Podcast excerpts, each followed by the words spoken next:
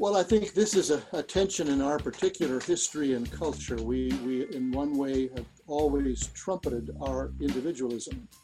When Alexis Tocqueville, the Frenchman, came to the United States in the 1830s, he saw right away that this was a quality that the United States seemed to possess that France didn't have in the same measure, England didn't have in the same measure. And he thought this was one of the chief values of the United States. But he also said, I worry about this value.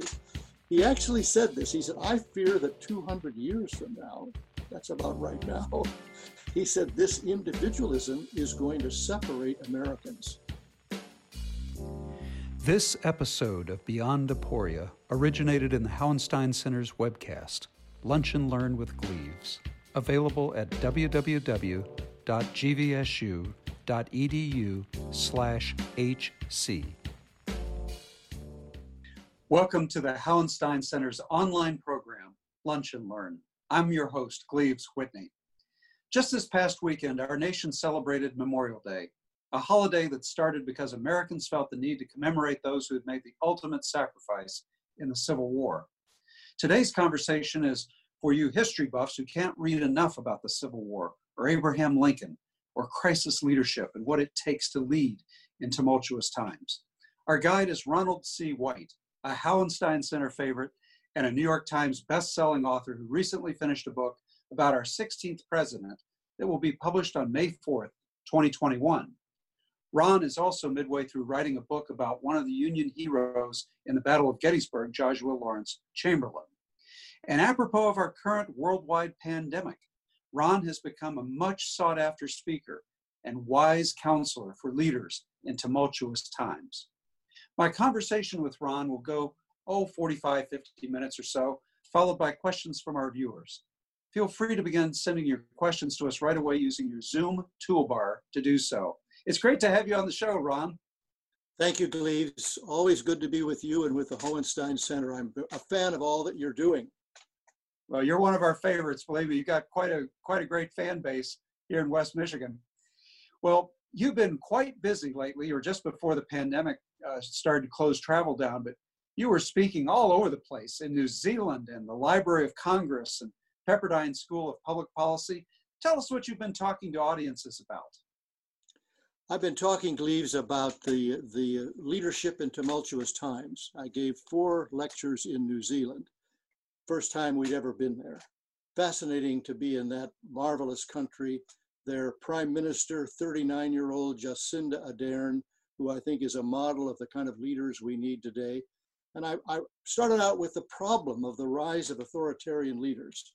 Many years ago, I led a group of young people to Poland, and we thought Poland would be the great example after the fall of the Soviet Union.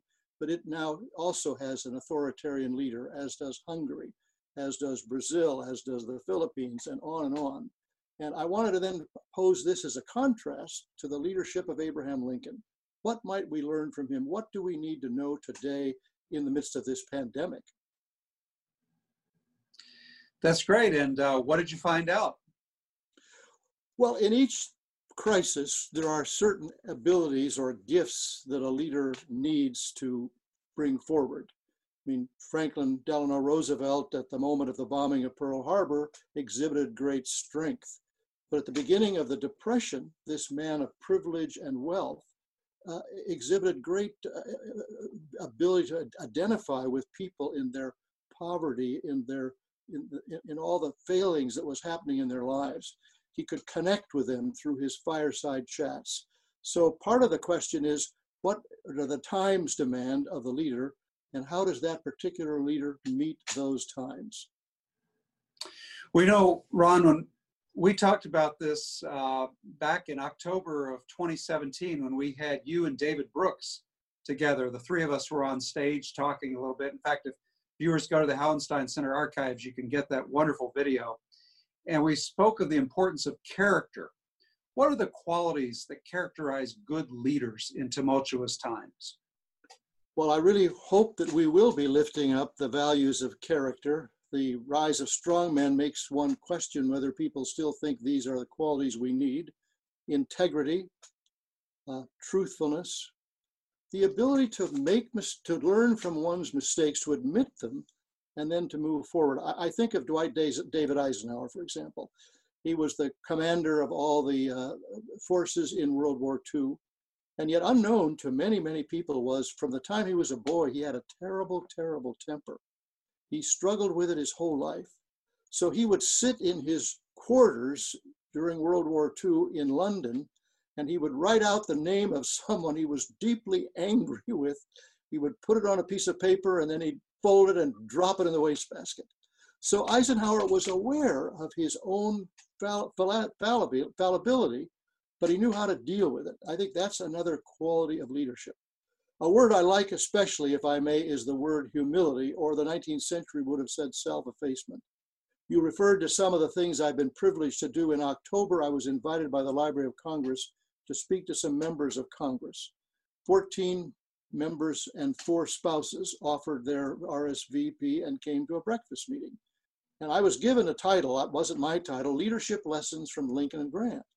And I tried to pose the tension between ambition and humility.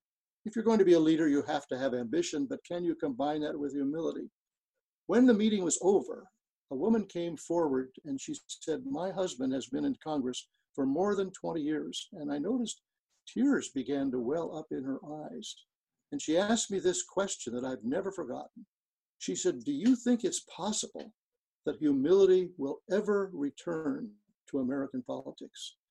Can humility ever return? I think if you look at the great figures, starting with Lincoln, humility is a key quality of leadership. Okay, so I've got a line of books. I'm I'm talking to you from my, my, office in Grand Rapids, Michigan, and I've got a line of books about the presidents, and uh, George Washington's bust is right there. Yes. It, it's hard for us, I mean, the, these larger than life people, it's hard for us to think of them as humble individuals. And yet, they know their limits. Is, is knowing one's limits the key to humility? Knowing that, that there are forces, moral forces greater than you well, it's interesting that you would mention George Washington. I do my work here at the Huntington Library in San Marino, California. And some years ago, the Huntington put on a marvelous exhibit on George Washington. And the New York Review of Books assigned someone to write a review of the exhibit. I thought that was quite interesting. And the person started out by saying one word can identify the exhibit on George Washington. What is that word? Honor honor. That's not a word we use in the 21st century. Because of honor, Washington stepped down as leader of the Continental Army. He understood the great fear that the United States president would become a king. So, because of his honor, he stepped down as the president after serving just two terms, therefore setting in motion a precedent that we followed all the way up into the 20th century. So, yes, I think honor is a quality that I would associate with George Washington. Ron, as I hear you speak and use what some might consider old fashioned words, it occurs to me that these words are actually describing something timeless about leadership. I can't help but think that our George Washingtons, our Abraham Lincolns, or the quality that you mentioned about Roosevelt earlier, identifies our greatest leaders in America with some of the greatest leaders, for example, in the ancient world? Are there not timeless principles of leadership that can be taught and that people can understand? And there's a golden thread that connects through time all of these great leaders. I like what you're saying. Our greatest leaders were, first of all, readers. And so they would have read uh, the precedent behind them. It might be Greek, Roman, European, English. Uh, I think that Lincoln won the Civil War with his words. Well, Winston Churchill, in a sense, led his nation through World War II with his words. Both of them were remarkable readers. The surprising thing about Ulysses S. Grant, he was thought not to be a reader. I discovered that he was a reader. And I don't think you can be a great writer without being a great reader. So lawyers would use the term precedent, but I think all of us could use that term because what biography does is give us examples, moral examples from the past. Oh, yes, it's a different time. Lincoln can't help us with climate change. He can't help a modern president with what to do in Afghanistan, but he does have some principles, the way that he deals with people, the way that he is magnanimous, the way that he is willing to admit his own mistakes. This, these are principles that I think, using your word, are timeless. It's really encouraging. I, you, you mentioned presidents who are surprisingly well educated as opposed to perhaps being schooled and credentialed formally, but Harry S. Truman was another who, you know, my grandfather, who was from Independence, Missouri, used to walk there on Delaware Street, Delaware Avenue, and and you know uh, Harry and Bess had that house there on Delaware, and often, true, he would see his friend Harry Truman up there reading, and one day, Harry came out of the house and and Pappy asked him, "What have you been reading?" And he said, Thucydides.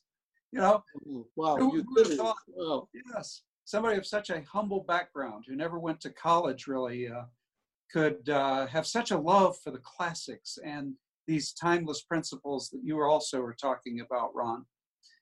And it Well, seems. To, oh, please go ahead. Go ahead. I was just going to say Truman is a great example of how we reevaluate people. Uh, following FDR, he was thought not up to the task. In the first years after his presidency, he was not rated very highly in the various presidential historian surveys. Now I think he's number five or number six. David McCullough gave us a marvelous biography of Truman, which exhibited what you just described the depth of the man, that he was a reader, that he was interested in the classics. And so it's fascinating how now Truman is right up there in the top five, six, seven presidents of all time. And boy, what a cauldron he went through to uh, to, to earn that depth. You know, the, the decisions he had to make already uh, out of the starting gate of his presidency. Well, we're talking about these timeless principles that you can trace all the way back to the classics, whether you're reading Thucydides or Plato or Aristotle, uh, any number of people, reading about Caesar Augustus, for example. Uh, but it also occurs to me that we're talking about followers in a democracy as well. What are the qualities that characterize good followers? Well, I think this is a, a tension in our particular history and culture. We, we, in one way, have always trumpeted our individualism. When Alexis de Tocqueville, the Frenchman, came to the United States in the 1830s, he saw right away that this was a quality that the United States seemed to possess that France didn't have in the same measure, England didn't have in the same measure. And he thought this was one of the chief values of the United States. But he also said, I worry about this value. He actually said this. He said, I fear that 200 years from now, that's about right now, he said, this individualism is going to separate Americans. It's going to drive a divide between them because individualism must be balanced by a sense of community, the strong sense of community. It's fascinating to watch how various countries and cultures have responded. Germany has responded so well to the uh, pandemic, and they have initiated something that now people are saying we should be doing too. It's the whole idea of work share. That's I can't pronounce the words in German. It's the idea that no one should lose their job in a particular factory so everyone is willing to cut back a little bit on their hours so that everyone will be able to work together. Well, the person who described this thing said that's a culture that has been built up in Germany through the years, a culture of community. I think we have, David Brooks talks about our hyper individualism. I think right at this moment in time, we need a greater sense of community. That is a polarity, isn't it? A necessary polarity between our identity as individuals, but that we always belong to a community. And the well educated, whether they've been schooled formally or not, the well educated learn how to negotiate that polarity so that they can retain their individuality, their personhood, but at the same time be always conscious of the greater good, the needs of the community. And we call that, don't we, the common good. We do it. And, you know, the mask, in a sense, has become a sadly a symbol of division, but really the mask is a symbol, to, should to me, to, of respect. I wear the mask because I respect you. I, I, I respect you. That, that's to me what the mask should be. But we're struggling with that right at this moment. Well, you and I have, have referred to the current moment, the pandemic, the shut, uh, the, the um, stay-at-home orders in the various states. How have your views about leadership and citizenship changed as a result of the current pandemic, Ron? Well, it's been fascinating, has it not, to look at leaders that we barely knew their names, governors, mayors who have stepped up. I noticed that uh, Michael DeWine, the governor of Ohio, is like 86%. Cuomo is 81%. The governor of California is 79%. Many of us didn't even know who these people were. What were the qualities that allowed them to step forward? Well, I think a chief quality was not simply that they had mastered the information, that they had, yes, had a, struck a balance between health and the economy, but that they had demonstrated with their words that they really cared deeply about the people who were suffering. They communicated this. And I think this is a major reason why these leaders have risen in estimation uh, in their own states or in their own localities. Interesting. Well, you wrote a critically acclaimed book about Ulysses S. Grant a couple of years back. Do you think he was a good leader? He was a very good leader. Uh, he, he, was a terrific leader as a general. The, the, the, the, the story out there is that he was a good general and not a good president. I had not known anything about his presidency until I started research for the book. I think Grant is on the rise. We have had three C-SPAN presidential historian surveys in the 21st century. Grant has risen 11 places, 11 places in those three surveys, because we've now taken a fresh look at Grant's presidency and discovered that he did some wonderful things, most noteworthy when his own Republican Party, the party of Lincoln, had passed the three Reconstruction Amendments 13, 14, 15, all designed to give civil rights, political rights to the freedmen. Then we often have this happen in our lives. The Republican Party grew weary and stepped back. He said, Well, we'll just let the South deal with it. Grant did not step back. He was late to the cause, really. He he supported Lincoln's Emancipation Proclamation, but there was no sense immediately that he felt deeply emotionally for these African Americans.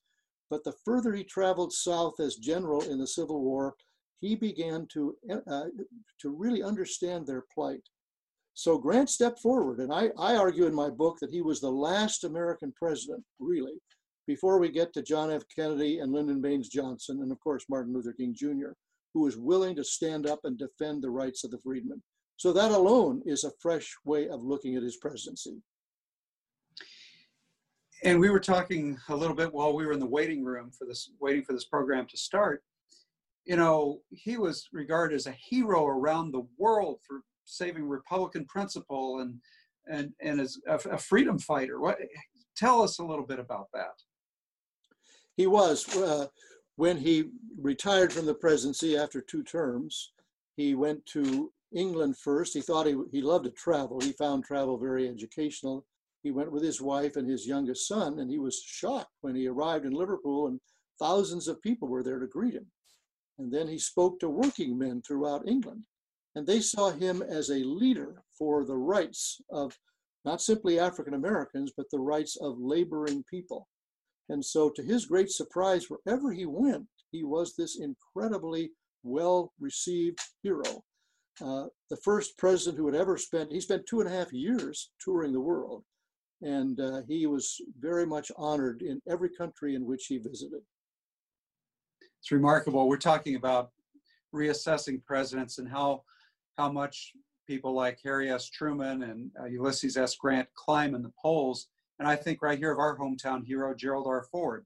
Yes. I mean, as more time goes by, I think Ford's time has arrived in this nation because he had a sense of the common good that was unshakable and he was willing to put service above self. He was willing to sacrifice his political career for the sake of the nation.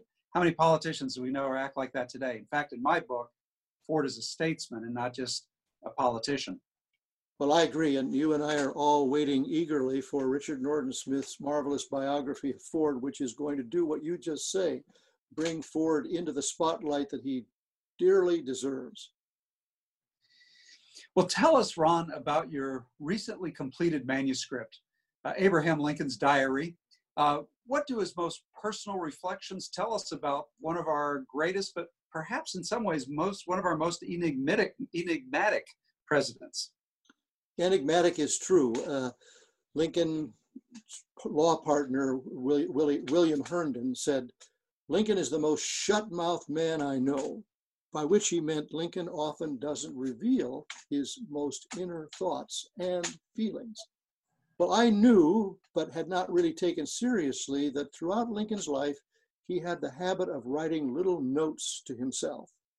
Uh, he never dated them, he never titled them, he never signed them.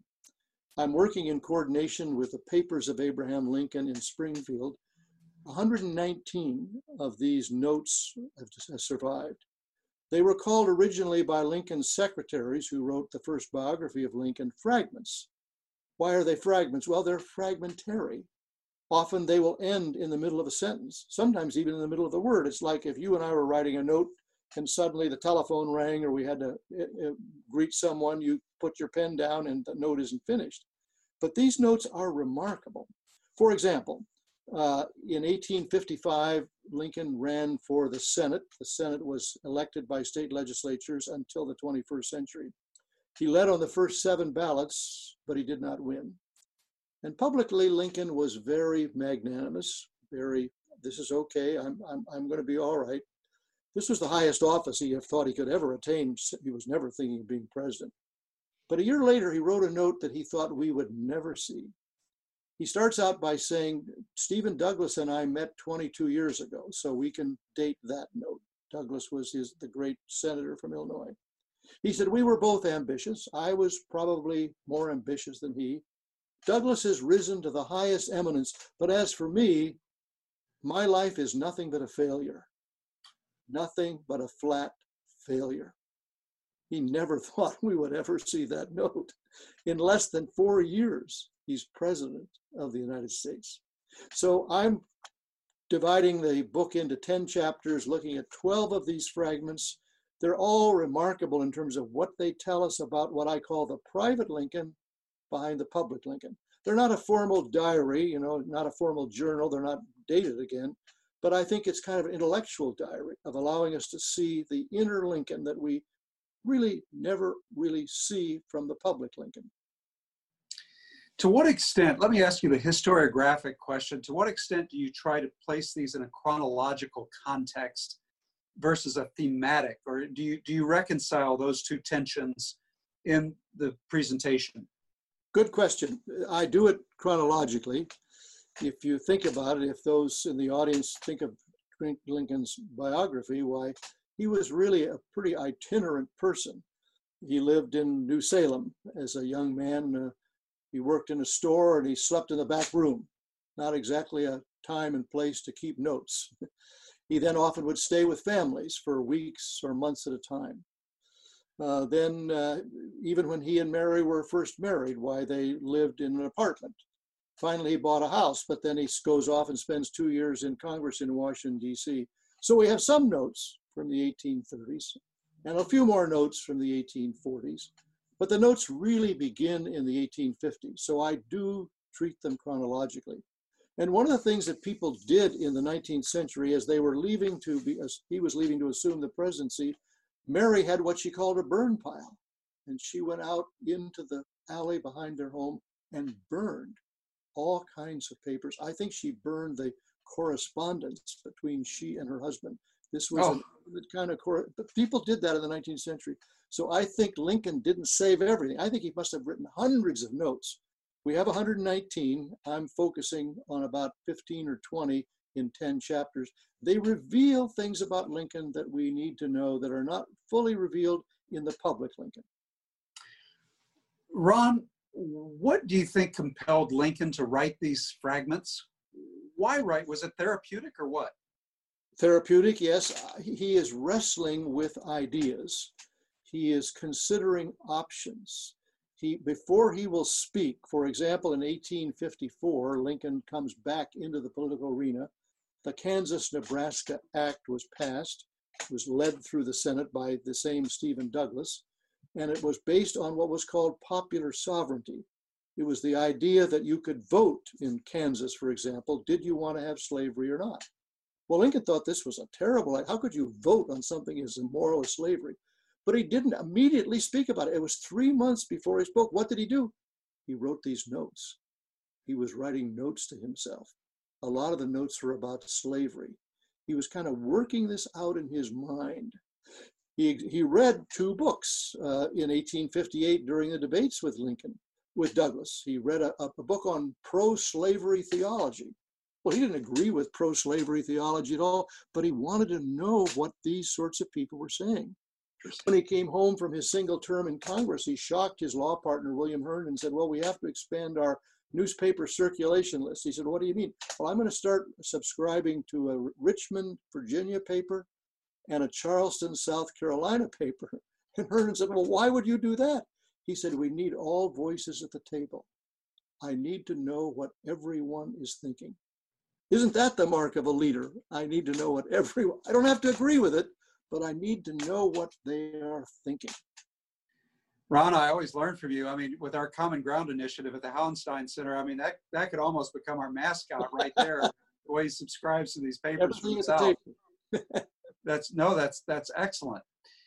Let me ask you, you know, a lot of people have been attacking Lincoln in the last generation for being racist. Now, you and I are historians. We understand the fallacy of presentism. You can't impose today's values or discussions you know in a cookie cutter fashion on people of the past. You have to look at the available historical options to people at the time. I always use the example of thomas jefferson there in colonial williamsburg.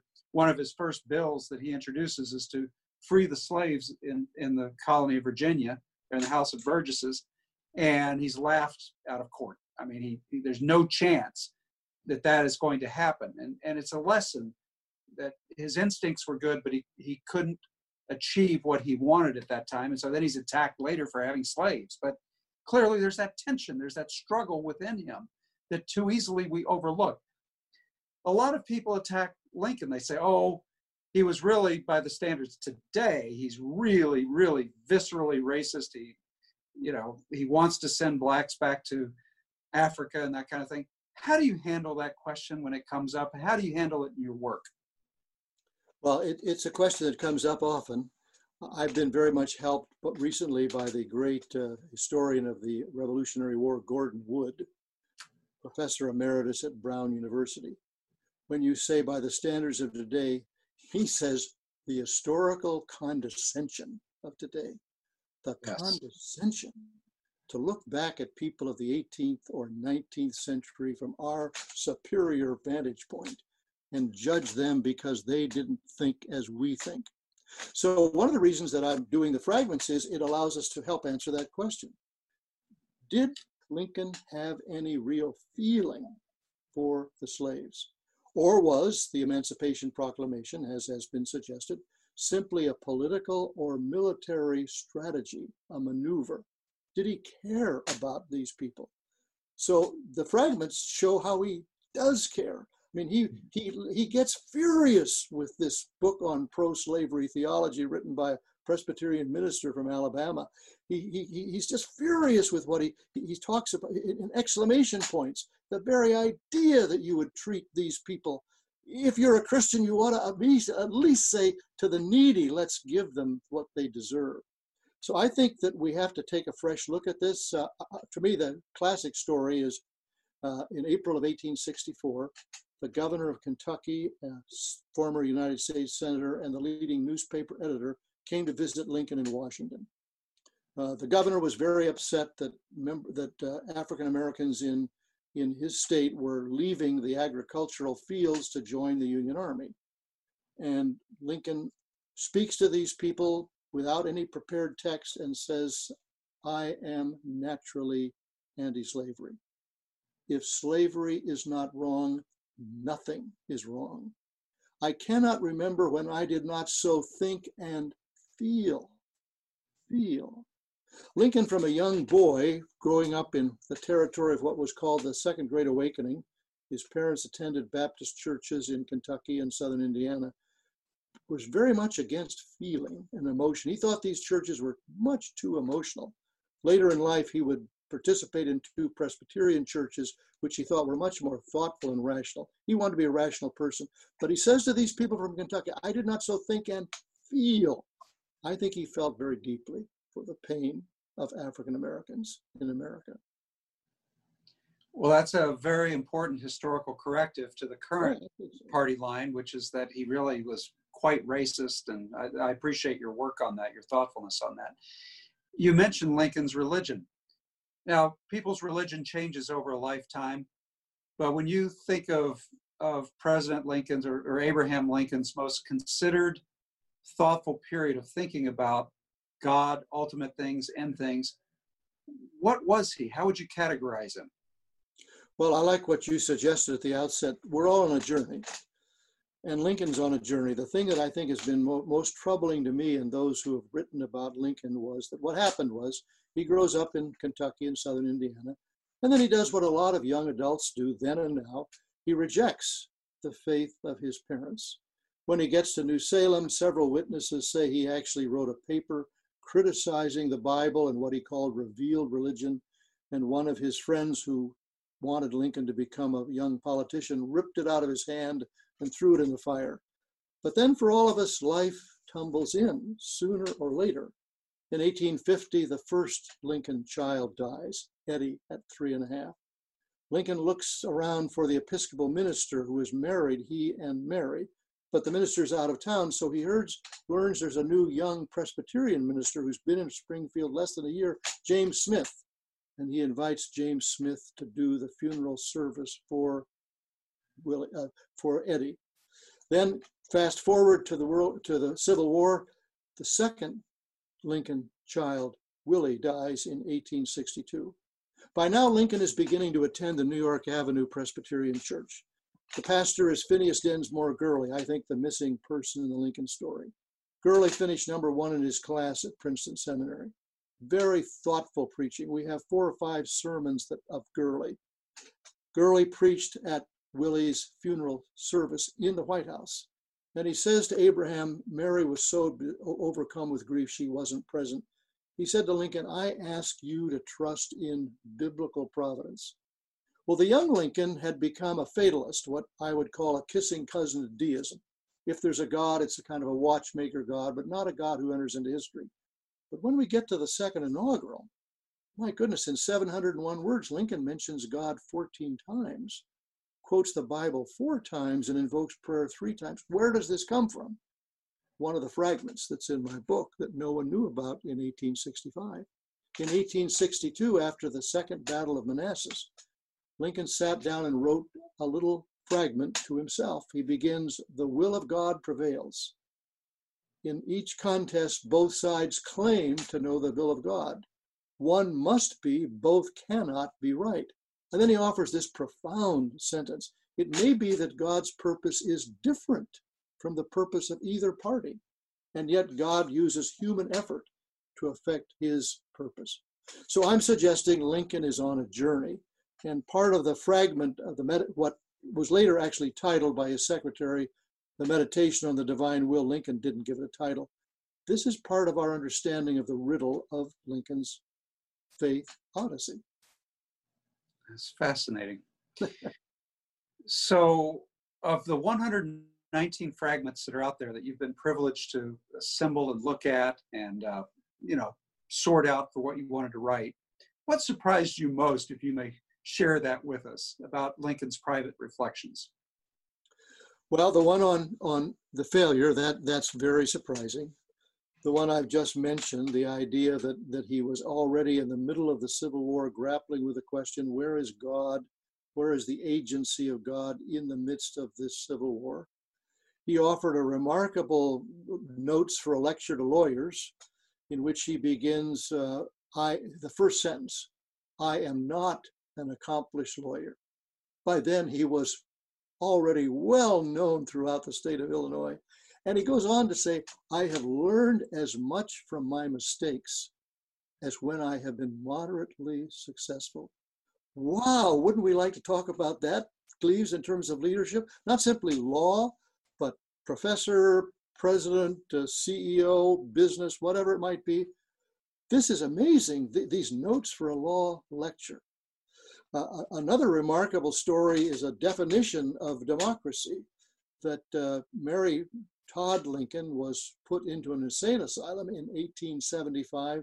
She was convicted in a trial in Chicago, and when she gets out, thanking her saviors, her, her rescuers, she gives them a fragment that her husband wrote. It's a fragment about democracy.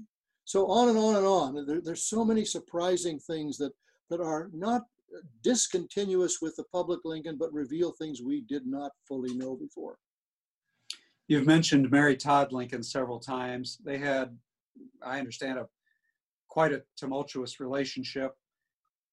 To what extent was that marriage a source of strength or a psychological liability or some combination thereof and a kind of a polarity? Well, it's very hard, isn't it, to get inside someone else's marriage? Mary has suffered a very bad press and from very bad press from many historians. I'm a little more tolerant of her. If you think of the fact that she was really her one of her husband's advisors in Springfield, she comes to Washington and she's treated by the other women of Washington as kind of a Western rube, and her place as an advisor is kind of pushed aside, not intentionally, by Seward and members of the cabinet. She's lost one son. Her husband is assassinated. She then she's lost Willie, the second son, before his death. Then the third son, Tad, will die at age 18, shortly after her husband's death. She was a strong-willed person. Uh, uh, John Hay, his young secretary, called her a hellcat. So, but on the other hand, she she saw Lincoln's abilities in many ways before he did and she she wanted to push him and support him. So it's a very mixed story. I don't think we'll ever get to the full end of it. Well, you've picked to such a fascinating person to write about. And before we leave the topic of Lincoln, Ron, I have to go back a few years to Lansing, Michigan, when you came in and you gave a talk. This would have been during the bicentennial of Lincoln's birth, so it would have been around 2009, 2010 and you gave a talk on Abraham Lincoln. It's the only talk I've been present about Abraham Lincoln that received a standing ovation. You so moved the audience. And you discovered something about his rhetoric, Lincoln's preference for certain kinds of words, and it made a huge difference in his speeches. Could you tell us a little bit about your discovery how you pulled all that together? Yes. Well, in the uh, second inaugural address, which is only 701 words, 505 are one syllable. Lincoln what he loved what he called the Saxon words. He never called it the King James Bible. He, he loved the Bible. He knew much of the Bible from memory. He called it the Saxon Bible. Well, I had to discover what is what are Saxon words. They are strong one syllable words. Latinate words are several syllables. You want both Shakespeare was a master of Saxon words, but he also had some Latinate words. I mean, the word proposition in the Gettysburg Address is a Latinate word. So then I discovered after I wrote my first book on Lincoln, how did Lincoln write? Well, he often would sound words out loud before he put them on the paper. He had a sense, I would say, almost for the musicality of words. Four score and seven years ago. He had a sense of the way words sounded. This was important for him. He spoke much more slowly than you and I do. You and I speak about 150 words a minute, the average person.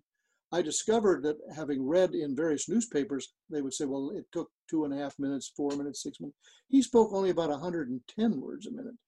Now, there was no amplification when he was speaking out loud, outside if you've ever worked with really young people when you want them to speak in class or speak in church, when they're nervous, they will speak too quickly.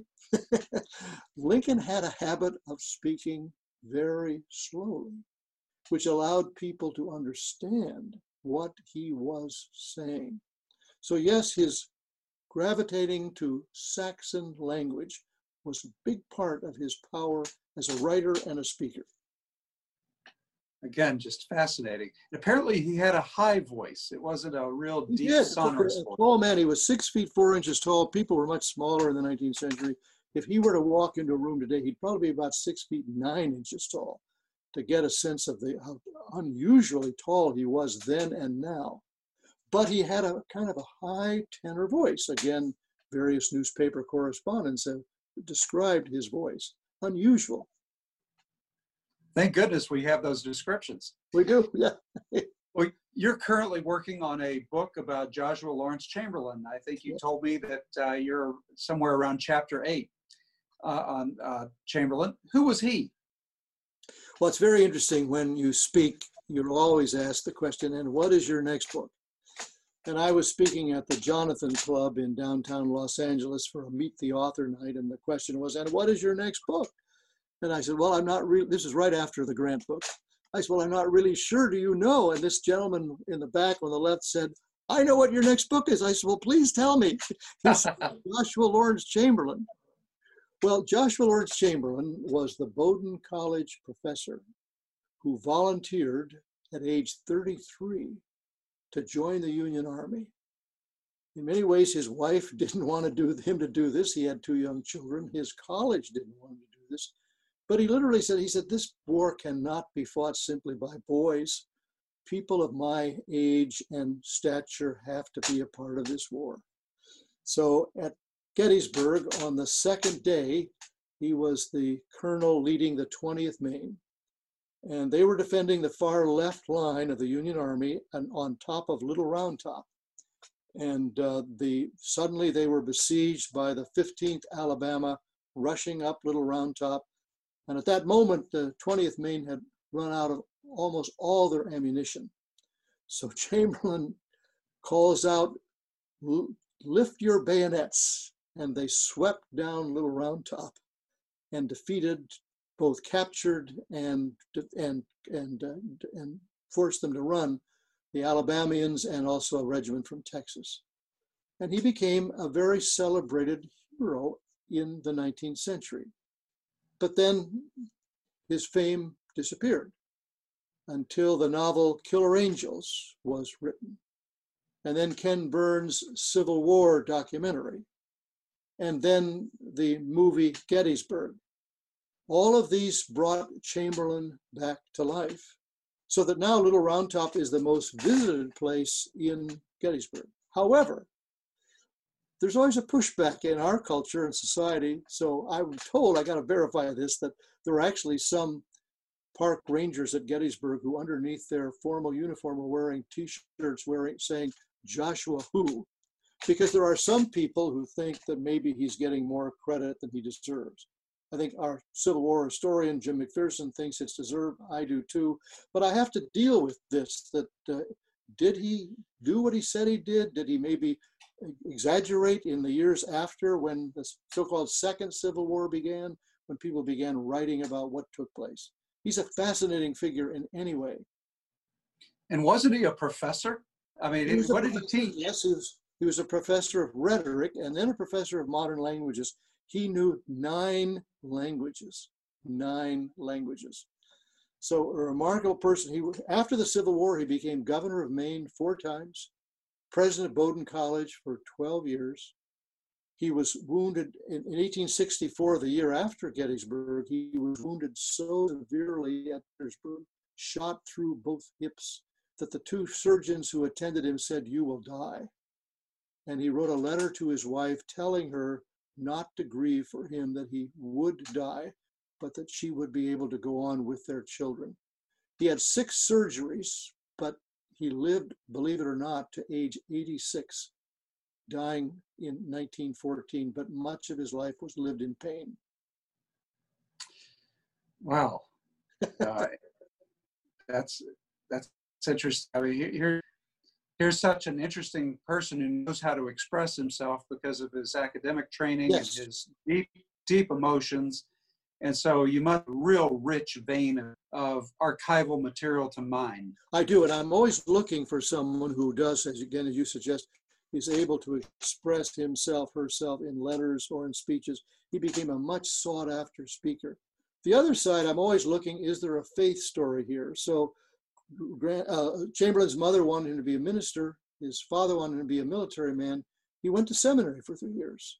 He did not become a minister, and so that seminary three years has been passed over in two sentences in many of the biographies, I think it has everything to do with the values that formed and shaped his life, that made him the kind of magnanimous, gracious person that we then would come to know in his adulthood. And Ron, you went to seminary. I went to seminary, so I'm aware of the fact that many people go to seminary then and now who do not become quote unquote ministers, but for whom that seminary, that theological education, that formation is very important for their adult lives. Well, we've got some viewers queued up to ask questions. Uh, this is your fan base here in West Michigan, Ron. You're a popular dude here. so let's go to some of our questions. We've got uh, Noreen Myers, who's a, a, uh, real friend, great friend of the Hauenstein Center. Hi, Noreen. Thanks for watching. Uh, her, her first comment here, it's not a question, but a simple, she's putting her now, a simple expression of gratitude to you, Ron, for suggesting that we read out loud Lincoln's speeches. Hmm. I do so often, Ooh. she says.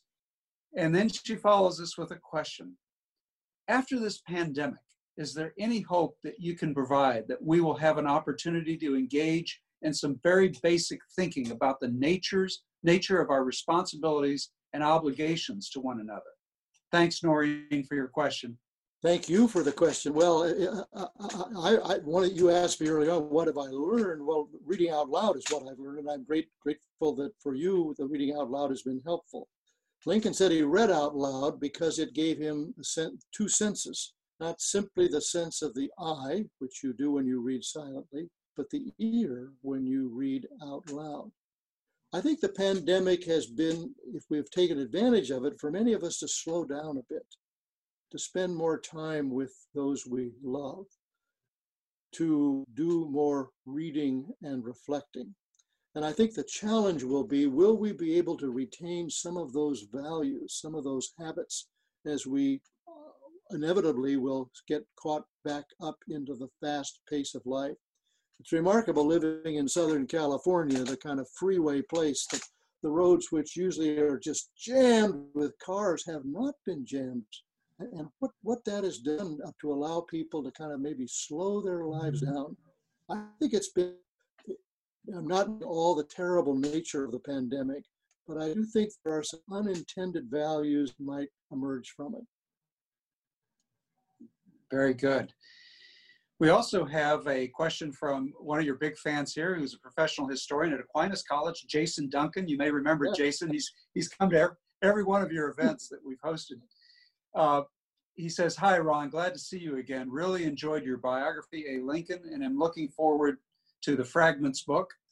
In terms of Lincoln's political and partisan life, what in his experience and life drew Lincoln to the Whigs and not the Jacksonian Democrats? And just a little background Jason's working on a book on Martin Van Buren, so I think that's oh, where some good. of this is coming good. from.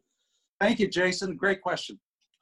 Well, Jason, I visited for the first time Martin Van Buren's home about a year ago. It's a remarkable home, as you well know. Yes, from the very earliest, uh, Lincoln became a Whig. What? Who were the Whigs? In some ways, they were successors of the Jeffersonian Republican Democrats or Democrat Republicans. They believed in what was Henry Clay called the American system. They believed in what was called internal improvements that we had to develop the rivers, the roadways, the canals to, to make this nation go forward. They were protectionists in their time. They, they wanted to protect American industry, and so that one of their values. Many of them, not all of them, were anti-slavery. The Whigs originally were a, national party, so there would have been some differences of northern and southern Whigs, but many of them were anti-slavery.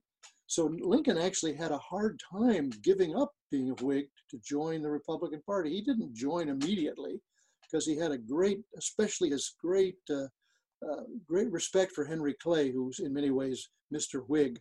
This is this is why he had become a Whig, and he wanted to be sure that this these values would be transmitted into the new Republican Party. Thank you, Jason. Our next question is from a viewer who asks If President Lincoln were alive today, what do you think he would say to us as a nation today? If President Lincoln were alive today, I would be very appalled by the partisanship and the divisiveness that we day when a 15 day trip to Ukraine, even in his stop in Indianapolis, he said to the crowd, he said, I, I understand that you're not really applauding me, you're applauding the office of the presidency. And if Stephen Douglas were here tonight, applauding him. And if John Bell Hood were here tonight, you would be applauding him. And if any of the supporters of the other three candidates would like to join our train as we travel east, you would be most welcome. Well, this almost seems surreal, doesn't it, when we think of modern politics?